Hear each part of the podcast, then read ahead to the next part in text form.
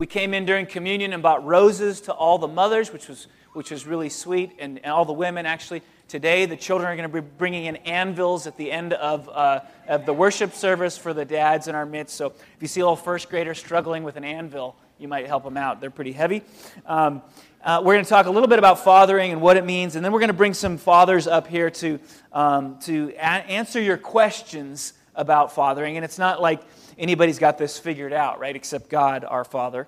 Um, but uh, but we, we're, we're in the trenches and, and struggling through it, and I think that does provide some insight. But let me reflect just briefly on fatherhood in, in general and in, in the Scripture. Uh, everything starts with God when you're talking about uh, fathering, well, with everything. Uh, but here in particular, I want to bring up the, uh, the, the parable of the prodigal son. When we talk about uh, the, the parable of the prodigal son, what we really, I love the way Tim Keller talks about it, it's really the prodigal God because it's the God in the story, it's the father in the story, the prodigal father who does something surprising, which is to lavish his grace on uh, a child who's run away from him and turned his back on him completely. And if you're looking for one sort of central core message about fatherhood, you would go to this parable, I think, and you'd find at the very center of it what uh, we're talking about here, which is the grace of God. Um, in Luke 15, verse 17, this son, uh, if you don't know the story of the parable of the prodigal son, um, the son runs away, he turns his back, he takes his inheritance, and he goes and spends it in, in wasteful ways, and he destroys his life. And he turns around to come back home, and he thinks, My father's not going to accept me. And here's, here's what happens. Verse 17 But when he came back to himself, he said, How many of my father's hired servants have more than enough bread, but I perish here with hunger? I will arise, the son says, and go to my father, and I will say to him, Father, I have sinned against heaven and before you. I am no longer worthy to be called your son. Treat me as one of your hired servants. And he arose and came to his father, but while he was still a long way off, his father saw him and felt compassion and ran and embraced him and kissed him. Totally unexpected. And the son said to him, Father, I have sinned against heaven and before you. I am no longer worthy to be called your son. But the father said to his servants, Bring quickly the best robe and put it on him, and put a ring on his hand and shoes on his feet, and bring the fattened calf and kill it, and let us eat and celebrate. For this my son was dead and is alive again. He was lost and is found, and they began to celebrate. And that is the essence of fatherhood. The grace embedded in that story at the, the very center of it uh, creating an environment where, where, uh, where, where this son, in, in the midst of his sinfulness and his brokenness, could be welcomed back in. That's who the Father God is. From that foundation, all else is built. Now, we've all had varying experiences with fathers, no doubt. Um, my father was not perfect by any stretch of the imagination, but he was a wonderful man and is a wonderful man. And one of the things that I am so thankful for with him is that he created this environment of gracious favor. It, didn't matter what I did, I came home and he was excited about it and always lavishing me with this sort of uh, praise and, and favor, and always astonished. If I did the littlest thing, always astonished at how amazing it was. And it created this, in, this environment uh, of grace and, and, and favor and forgiveness. And it helped me to transition then to my Heavenly Father, right? Because I had, I had experience with that kind of a Father. And so when, when, when God says, you know, for all that you've done, I've, I, have i have declared forgiveness and, and my favor is upon you, it's like I had the furniture, mental furniture, to be able to understand that, that language. That was the gift that He gave me. And it was a beautiful gift. And I thank God for it. Helped me transition to my Heavenly Father. Now, some of us, though, have had the opposite experience, and I want to acknowledge that this morning. A very different experience. The relationship from which we, we most craved affirmation and encouragement was continually a relationship of condemnation and discouragement. And year after year, we experience that. And to this day, we may still be experiencing that. Even if we're not under the home uh, with, with our Father, we may still experience that struggle and the pain and the suffering that goes with it. And it seems so, it seems so unfair sometimes. It seems so, so, so God, why would you create a world like this? And I think part of the answer is, is this is, is whatever the nature of our Father, we all share this most important need. And that is that we're to come now to our Heavenly Father, who has no shortcomings and failures, and who loves us and lavishes grace upon us. And our earthly fathers were only ever meant to get us to our Heavenly Father in some sense, by hook or by crook, by, by, a, by a negative example in some ways or by a positive example in some ways. And, and all of our, heaven, our earthly fathers are a mixture of negative and positive example. But at the end of the day, they were only meant to point us to our Heavenly Father, who's the only one who will not let us down, is the only one who, who, who, who fathers in a perfect way. And so I want to say, as we talk about fathering on the, uh, on the earthly side a little bit this morning, I want to first lead out with this point, and that is that if you haven't made the shift yet to your heavenly Father, that is the most important thing that you can do. To accept that, that all the sin that you've committed in this life has been atoned for by Christ, your older brother. He stepped in to take it on himself. And because of that atoning sacrifice, God's favor is upon you. And it reaches deep past all of your sin and failure and struggle. And it is secure, and it is eternal, and it is powerful. God's favor. And we step into God's favor when we receive the forgiveness that comes through faith in Jesus Christ, our older brother, who took upon himself all of our sin. And so, whatever we're talking about in terms of fathering today, that is the most important thing. And on the other side of that transition to our Heavenly Father, we find uh, through the work of the Holy Spirit empowerment to live out the life that God has called us to live. And that includes fathering here on earth. And so earthly fathers are charged with reflecting the Heavenly Father, which is, first of all, is to provide that loving, grace filled environment. Um, we like titles, men as men, and so um, we could call ourselves the, the Chief Grace Officer in the house, right? The CGO. That's really your, that's really your big title. You are the Chief Grace Officer. Um, they should know that if they were to, to go down a wrong path and, and, and, and, and make a mess of things, that when they turn that corner on the way back home, we would run too. We would run to them. And we will run to them. And daily we run to them to, to bring them back in and to show them that favor and that grace. And there's no way we can do that. We can't be the chief grace officer without the empowering of our Heavenly Father. And even then, we fail. We need to come back to Him again and ask for help to carry out this tall task. And then we need to run back to Him when we fail. And I'm, I'm thinking that this morning there are probably fathers who are in our midst laboring under tremendous guilt for having failed to carry out the task of fathering. And I want to remind you, if, if that's who you are this morning, of the forgiveness and the freedom that comes from the Heavenly Father through Jesus Christ. That it's not over yet. That your failures do not have to completely shape the future, but that God is still in the business of transformation and that there's freedom and forgiveness for you, even as you struggle with how you've fallen short of the tremendous call that it is to be a father. I need to hear that message. I need it daily.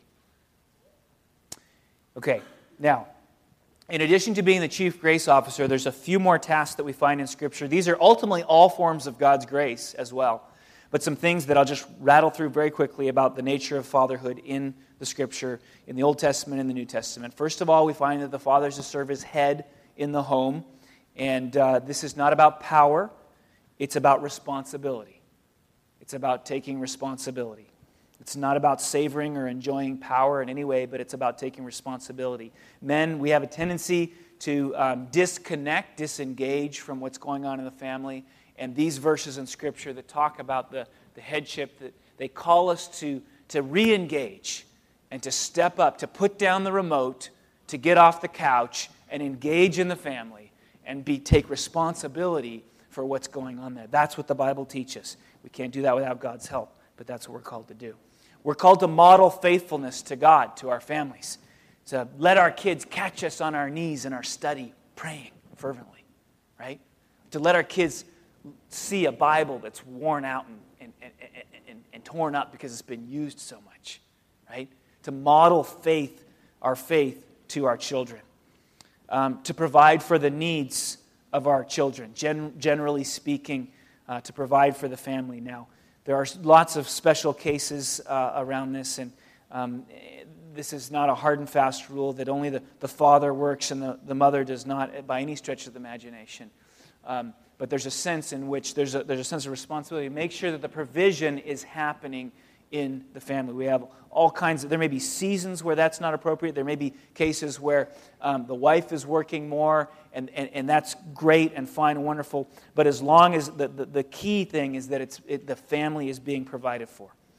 We see in Scripture that the, the father is to defend the family, and how I understand that, the father is to take the brunt of whatever blows come on the family, to be the first one to lay down. That's what Jesus did. And, and it says, Husbands, love your wives as Christ loved the church um, Jesus took the brunt, the blow, and as fathers were to take the blow first and foremost for the family. We're the first ones to go without, the first ones to suffer. We shouldn't have the best of everything uh, in the family. We should, we, should, we should be the first ones to, to, let, to, to, to take the brunt, to take the blow. The Bible tells us as fathers we're to di- discipline and instruct. Now, this is interesting how these two go together.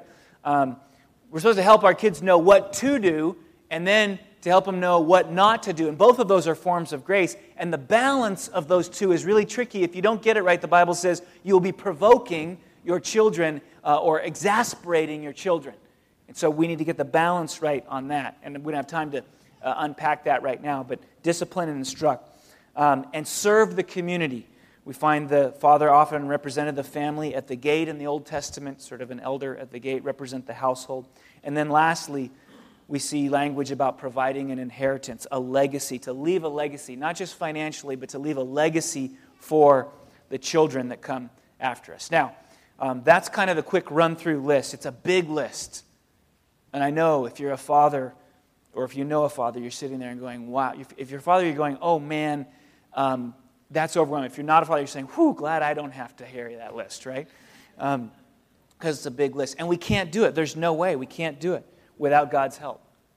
And so I go back to my previous point. If you haven't come to your Heavenly Father first and foremost, then come to Him soon. Come to Him today because He is the only one who can empower you to carry out this list and when you fail, to forgive you and pick you up and dust you off and put you back on the way and help, you go. Now, the other part of how we do this is through community. Community, we support one another in fathering. It's a beautiful way. We've got men meeting together in this congregation, more and more so, actually, which is really wonderful to, for sort of intense accountability and strengthening and working together and, and struggling through the issues. And I'm so excited about that going on. And I, I pray it continues more and more. And it's kind of an extension of that this morning. We're going to invite three men to come forward and share with us uh, a little bit as we ask questions about their experience with fathering and, and parenting. Now, let me introduce the panel and then I'll bring them up. First of all, uh, Dennis Tuma is going to come up. Dennis uh, um, has been a part of this church for a while. Actually, been Dennis and his wife Vivian have been friends of ours for uh, probably a decade uh, in, in, in just ministering uh, sort of next to each other and, and, and having that relationship. Our kids been together, and Dennis and his wife are, are part of this congregation now. And, and um, Dennis has been leading the charge on a lot of those, uh, those small groups with men. Um, he has six children. He and his wife have six children. Um, two are, are uh, post high school, um, the rest are in high school and elementary school. Dennis is a native of Texas, but actually raised in Los Angeles. Uh, he's uh, came to Christ as a junior at UCLA, and uh, I asked each of them to say, give us a word or a phrase about fathering. What, what, what would you say? What is fathering? And, and Dennis said, marathoning because it takes an ever changing strategy and ongoing effort over a long haul. It's great. The second uh, member of our panel is John Iwawaki. Uh, John's an East Bay native. Um, he's uh, lived in Oakland and Hayward. Um, John is married to Nicole, and they have two children. And um, one of the things that I, that, I, that I said is we did our mother's panel and this panel, I said I, I, I wanted to have parents who'd had experience through the teenage years. Um, John and Nicole's kids are not quite there yet, but John's a junior high school uh, science teacher, so he's got lots of experience with teenagers. So, um, so he, he comes from that angle as well. Um, he came to faith uh, very early on in life, and when I asked John, what would you say, a word or a phrase for fathering, um, he just gave this simple word legacy. Legacy. Now, uh, Dave Monk is the third member of our panel, and uh, Dave is from Santa Clara, and he's uh, moved to Berkeley to, to go to college originally and, and never left. Thankful for us. We're grateful for that. Um, came to faith as a child. And he's been involved in, in ministry uh, since his 20s. And um, uh, Dave actually is, is a single dad, and so we wanted to have that represented uh, to, to this morning too, if we could. And, and so I'm grateful for that. And uh, when I asked Dave, what uh, word he would say or phrase, he just simply said, blessing. Blessing. So, with that, I'm going to invite these three to come forward and we're going to take some questions. We've got an actual Twitter feed. If you have questions that you want to ask us that you think of while we're talking, then please just go ahead and tweet those. Um, if you uh, don't have a Twitter feed and somebody next to you does, steal their phone and just tweet it that way. Um, and then we may also run around with a microphone depending on how many questions we have and uh, get some questions that way.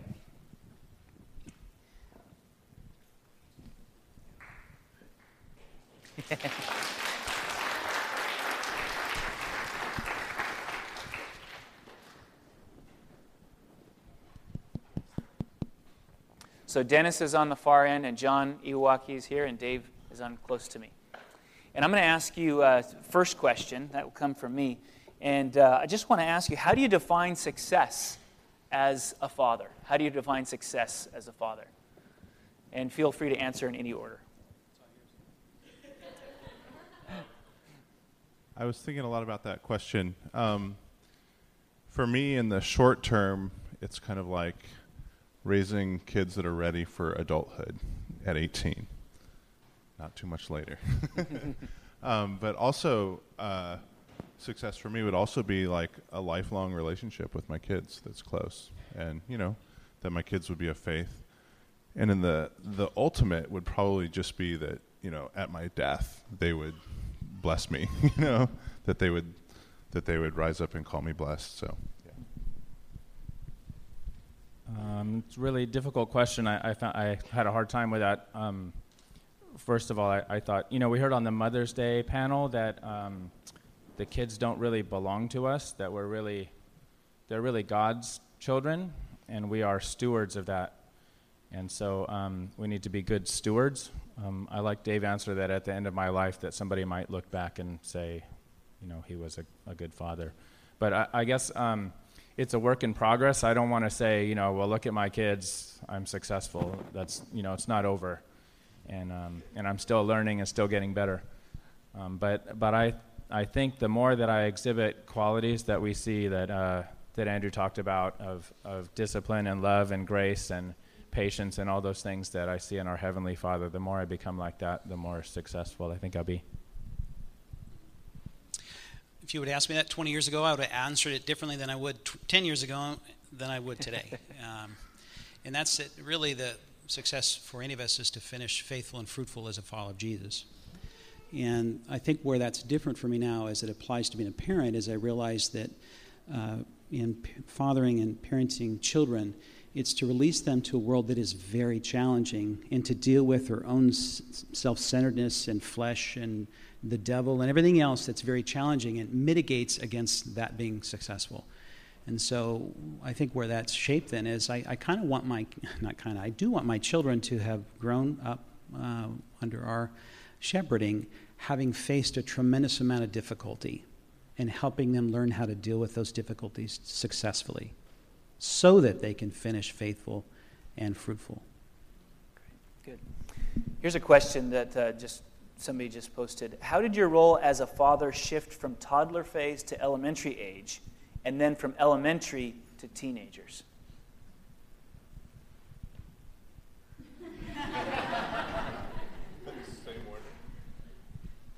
Um, quickly.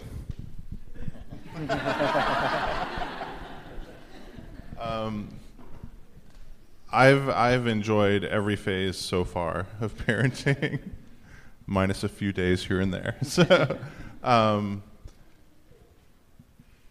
yeah, I think the one of the biggest accomplishments really w- when I realized my kids were physically safe, like they wouldn't fall down when running down the street. That was a major accomplishment, and. Uh, you know, you, you, know what I'm saying? Like they they were not necessarily needing to have my physical protection right near them all the time, and then it's a huge blessing to see them growing up and engaging in ideas and faith and uh, learning and questioning me and yeah, so it's, it's all good. Uh, for myself, uh, I have to deal with myself and deal with the kids, I think. Uh, for me, I realized that uh, parenting in many ways is God parenting you as a parent. Um, the principles that I think we apply as parents are really principles that apply to all of life. You're just having to do it with a specific person, and you're having to apply those things to yourself. So the transition from I think the little kids to older kids, there's I, I could probably go on for a while, but let me just mention two. Uh, one of them is uh, expectations. I realized growing up I, I had this idyllic expectation that this child was going to have this perfect world and if I did certain things, the kid would turn out a certain way. That's, that's rubbish. That is rubbish. And I had certain stereotypes that I'd kind of bought into. And on the stereotypes, I think I, I didn't have any kind of a Christian background at all until I came to. Uh, and then I get in this world where uh, one stereotype was amongst some people is if you homeschool, then everything will, you know, everything's going to go right. That's rubbish. That's a stereotype. And, and the stereotype is no, education is going to be public, private, homeschool. It, it has to be whatever fits you. And so I think this transition was in many ways not just focusing on the kid, but what is God doing in you? That's, that's really what you want them to do because they're going to have to all their life go through that. So, first, parenting is about you. And what is God teaching you? That's why it applies to all of you. If you're not a dad, it doesn't matter. That applies to you. Expectations and these stereotypes. Secondarily, practically speaking, when it came to the kid, it, it's in many ways learning how to appropriately balance responsibility that they can handle. That as they, they step up, and when you give a child responsibility, you're going to see them fail buck the system. I don't want to do the chores. I don't want to, you know, whatever it is. And there's got to be this, this room for them learning how to assume responsibility and assume privileges that come with that. And that's a messy process. That is really messy. And here's what I would say in that it's messy. It's messy. And learning how to be messy because people are messy. And you know how I know that? Because I'm messy. So. Uh, I just have two two ways that it changed. The, the, the two benchmarks that stand out to me was when they could um, get their own breakfast. that was amazing, and then also the transition from uh, like Candyland to strategy games. So I can play. Um, we can play Risk or Settlers of Catan or you know really fun games now. Those are that's how it's changed. That's good. Um, I'm going to jump in here too. I think you know there is something about elementary phase. I mean, the toddler phase, you just if they don't run into the street, great. You know, you've succeeded uh, on some level. Um, but you know, the the elementary stage is really you really can pour into, and they receive your instruction, and you get that. And then that transition to the teenage stage, that has to you know you're used to just sort of telling and pouring into that really has to shift so that you're becoming more of a partnership now in the decisions that are being made and, and releasing them. And you you submitting to their wishes at times as much as possible as much as it's good and healthy and that that was a big transition. Let me ask another question. Um, how can a father model his faith for his kids?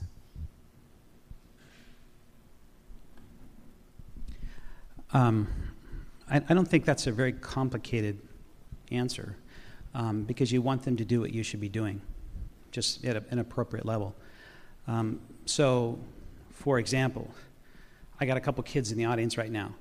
Is, is, as I talk, are they going, that's right, I, that's kind of who my dad really is? Are they saying, no, he's putting on a show, or that's really not who my dad is? Right? So kids Should are we bring really. Up? well, I, I think we're at that place. I hope so. I hope they go, yeah, he's pretty messy and he's pretty okay at sometimes. And, but you can, does that make sense? It's, it just has to be real for you. If it's not real for you, you yeah. lose. You have lost. And, and what that means to is, and, and we've got to be honest, life is pretty messy and it's pretty challenging. And man, I'm one self centered, stubborn dude.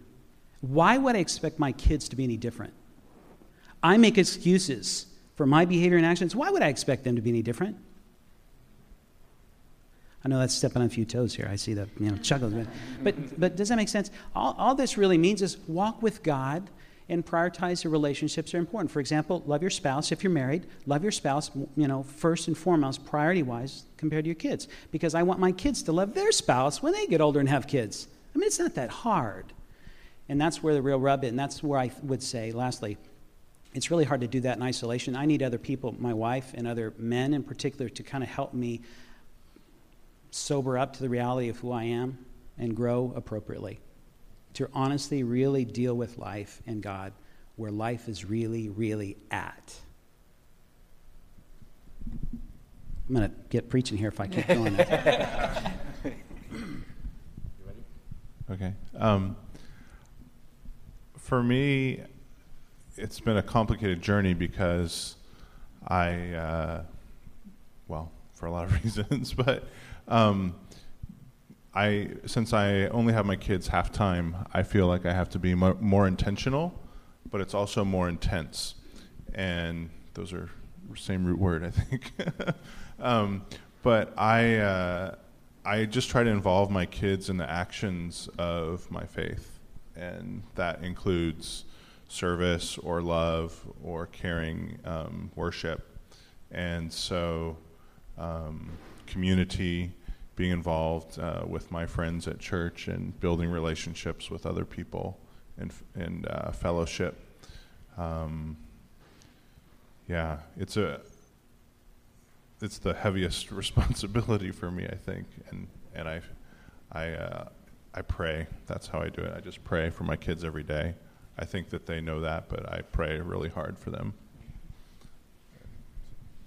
Uh, I, I had three things. How do we model our faith, right? Um, uh, one of the things, uh, I think the biggest thing is, is when we make a mistake, we acknowledge our mistake, or I acknowledge my mistake. I, I want to, I should, to my kids.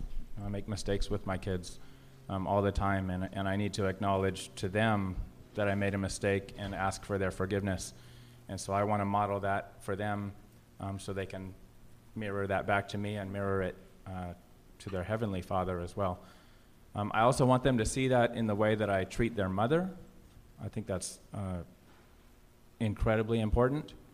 And, and thirdly, I want us to serve together as a family.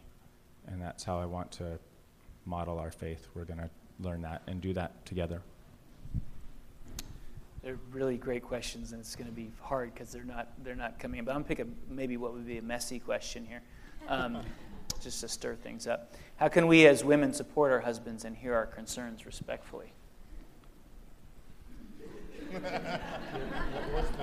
it says, How can we uh, as women support our husbands um, and hear our concerns respectfully? So maybe tackle that first part if the second part's not as clear. How can we? How can we as women support our husbands? I think uh, as a woman, you should insist that your husband be the spiritual leader of your house. And we, we get the model of a, of a marriage in the New Testament where Christ sacrificed himself for his bride. And, and we get the model of of the church submitting to the head, which is Christ. And so we see that we see that in the New Testament, and so that should be reflected in our marriage. And so as as my wife, um, my wife does insist that I be the spiritual leader, and I don't always want to be. And um, but I we're called to be that person in our family, in our home.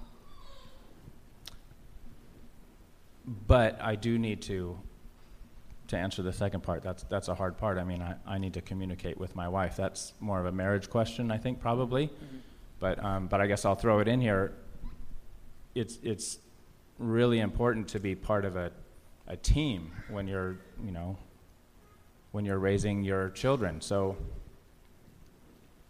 so when we disagree, I want that to happen um, somewhere else, away from my children, and we'll work it out. And then when we're with our children, then we want to be a united front. I guess that's just sort of a practical application. My kids are listening. Taking notes. Mom and I never disagree.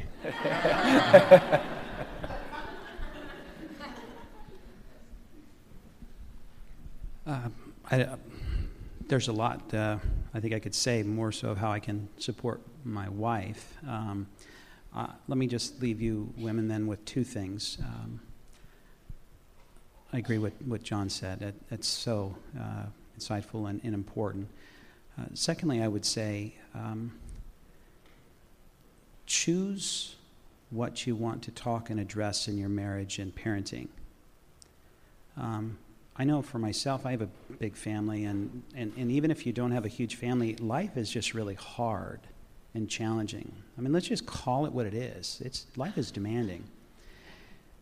And if you want all 972 things addressed, you're going to get not only 972 things not addressed, you're going to have additional problems to deal with because it's overwhelming. We don't live in a perfect world. We don't live in this idyllic you know, everything's right. So, what's the most important thing? And learning to focus on just the most important things and, and learning to let some things slide. Uh, so, that would be the second thing. The third thing would be encourage your husband uh, to be involved with other men. I can take another man and say things very differently and more straightforward and be with and for that man in a hard way or soft way and get a lot accomplished differently than you can as a, as a wife. Amen. You know what I mean? I love it when men speak into my life because I don't, I don't have that dynamic. And so that's one of the reasons I think wanting to have men on men relationships because, you know, it's easy for me to say to a man, man up, dude. Or let me, let's help dissect whatever it is to help you become a better man uh, and if you, as a, as a wife, would encourage that, support that, go ahead, meet with the guys. Then you've just built a whole team around your success, not just you having to be successful yourself. So. I'm going to end with this question, uh, which is What have you learned about the love of God from becoming a father yourself? I was hoping you'd ask that. No, um, actually, I remember when my daughter Clara was first born, um, that I grasped so much more about God's love in general just by having this little baby in a crib and how, um, you know, the immenseness of my love for my kids, it, it helped me understand what God you know might possibly feel in my, my I'd say I, I don't love as well as God does certainly but it inspires me and it also makes me better understand even in my own discipleship when I screw up or when I am imperfect or when I am a jerk how you know I guess how much it would pain my heavenly father. So I mean I get frustrated with my kids because I care so much you know, and so I've learned a lot about um, God's love for me and God's grace as a necessity for for parenting. Yeah, I, that's exactly what I would say. I, I can't. Um, the God's love and His patience for me, and uh, the way He's forgiven me over and over and over for the same things, things that I should know better, and I do anyway, and He loves me anyway, and He forgives me every time and all those things, you know, I, I watch, you know, I see my kids make the same mistakes, and I have to forgive them every time. And and I I just think about the way that it the, the way that it pains the heart of God when I sin and when I should know better. And yet, you know, I screw up again. And still he loves me anyway. And it's um, I can't uh, I can't say enough about it. That's it's been the most amazing part of parenting is to it, it's the way that changed me most um, about parenting is to understand uh, how God is with me. Can I say one more thing? Um, I used to wonder how God could hold in His big hands all the complexities of my life in this world and the good and bad of me. And so, in a similar way, I kind of get it now that I'm a parent, how I can, on one hand, you know, have fun and laugh, and at another time, you know, discipline, and another time teach, and another time weep. You know, all these different parts of life and of wholeness. Like it's kind of cool that that, or I think kids benefit from having all of that range of experiences with their with their dad. Really good, guys. Really good. Um, I'll leave you with two words. Uh, one of them is uh, control, and the second one's reality. Uh, I, I think this process has helped me realize that in many ways I wanted to engineer and control my life. And the whole parenting process realized you don't have control. And it, God was so kind to help me realize that if I did get the world that I wanted, I would be unhappy and everybody else would too. I really don't want the world that I want. I really want the world that God wants. And that, that's a painful process of going from here to here and a hard process. But once you arrive, it's like, I'm not in control, thank God. And the God that, that is in control is that much better than I thought. So that's number one. The second thing is reality, and, and that's the reality that I thought I was a better person than I actually was. You know, I'm not that bad of a guy until I have kids and you have to deal with life. And what happened is it just kind of squeezes the ugliness out. And it's like, did that really come out of my mouth? did I really do that? And so it helped me realize that we really are worse off than we think we are. And the gospel of Jesus Christ is that much better mm-hmm. than we ever thought. So it's this bitter sweet. The bitter is we really are bad off.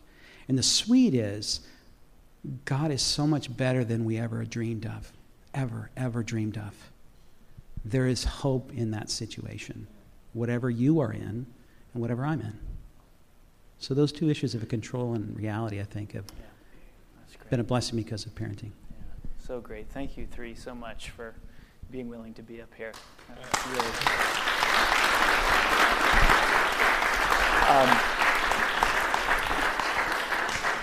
I, I, feel like this is a, a, teaser. I mean, the questions that, are, that have come through, I would love for us to have time to address them all because they're just great questions.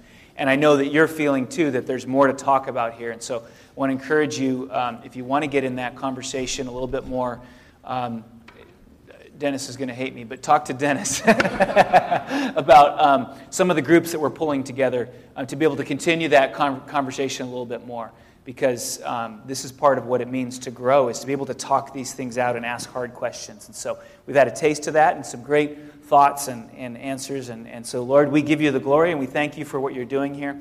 As we take communion this morning we want to uh, come forward in the knowledge that you in fact are our heavenly father. You love us with a great love um, one that we're only beginning to fathom. And, and sometimes fatherhood pushes us to understand that love more fully and uh, sometimes watching fathers or struggling with our fathers, all of that can push us to understand your grace a little more fully, and we thank you for that. And so uh, we're going to invite you this morning to come forward and, and share communion on the night that uh, he was betrayed. Uh, the Lord Jesus took bread, and we had given thanks. He broke it, saying, This is my body, which is for you. Do this in remembrance of me. In the same way, after supper, he took the cup, saying, This cup is the new covenant in my blood. Do this whenever you drink it in remembrance of me. Lord, as we come forward this morning, show us your grace, show us your mercy, show us your love. We pray in Jesus' name. Amen. This table is open to anyone who has come to faith in Jesus Christ. We invite you down the center, and then you can take the bread and dip it in the cup and go back on the outside, and there'll be some people there to pray for you. Uh, if you're a father and you want prayer for fathering, then we'd love to pray for you. For anything that you have, we'd love to pray for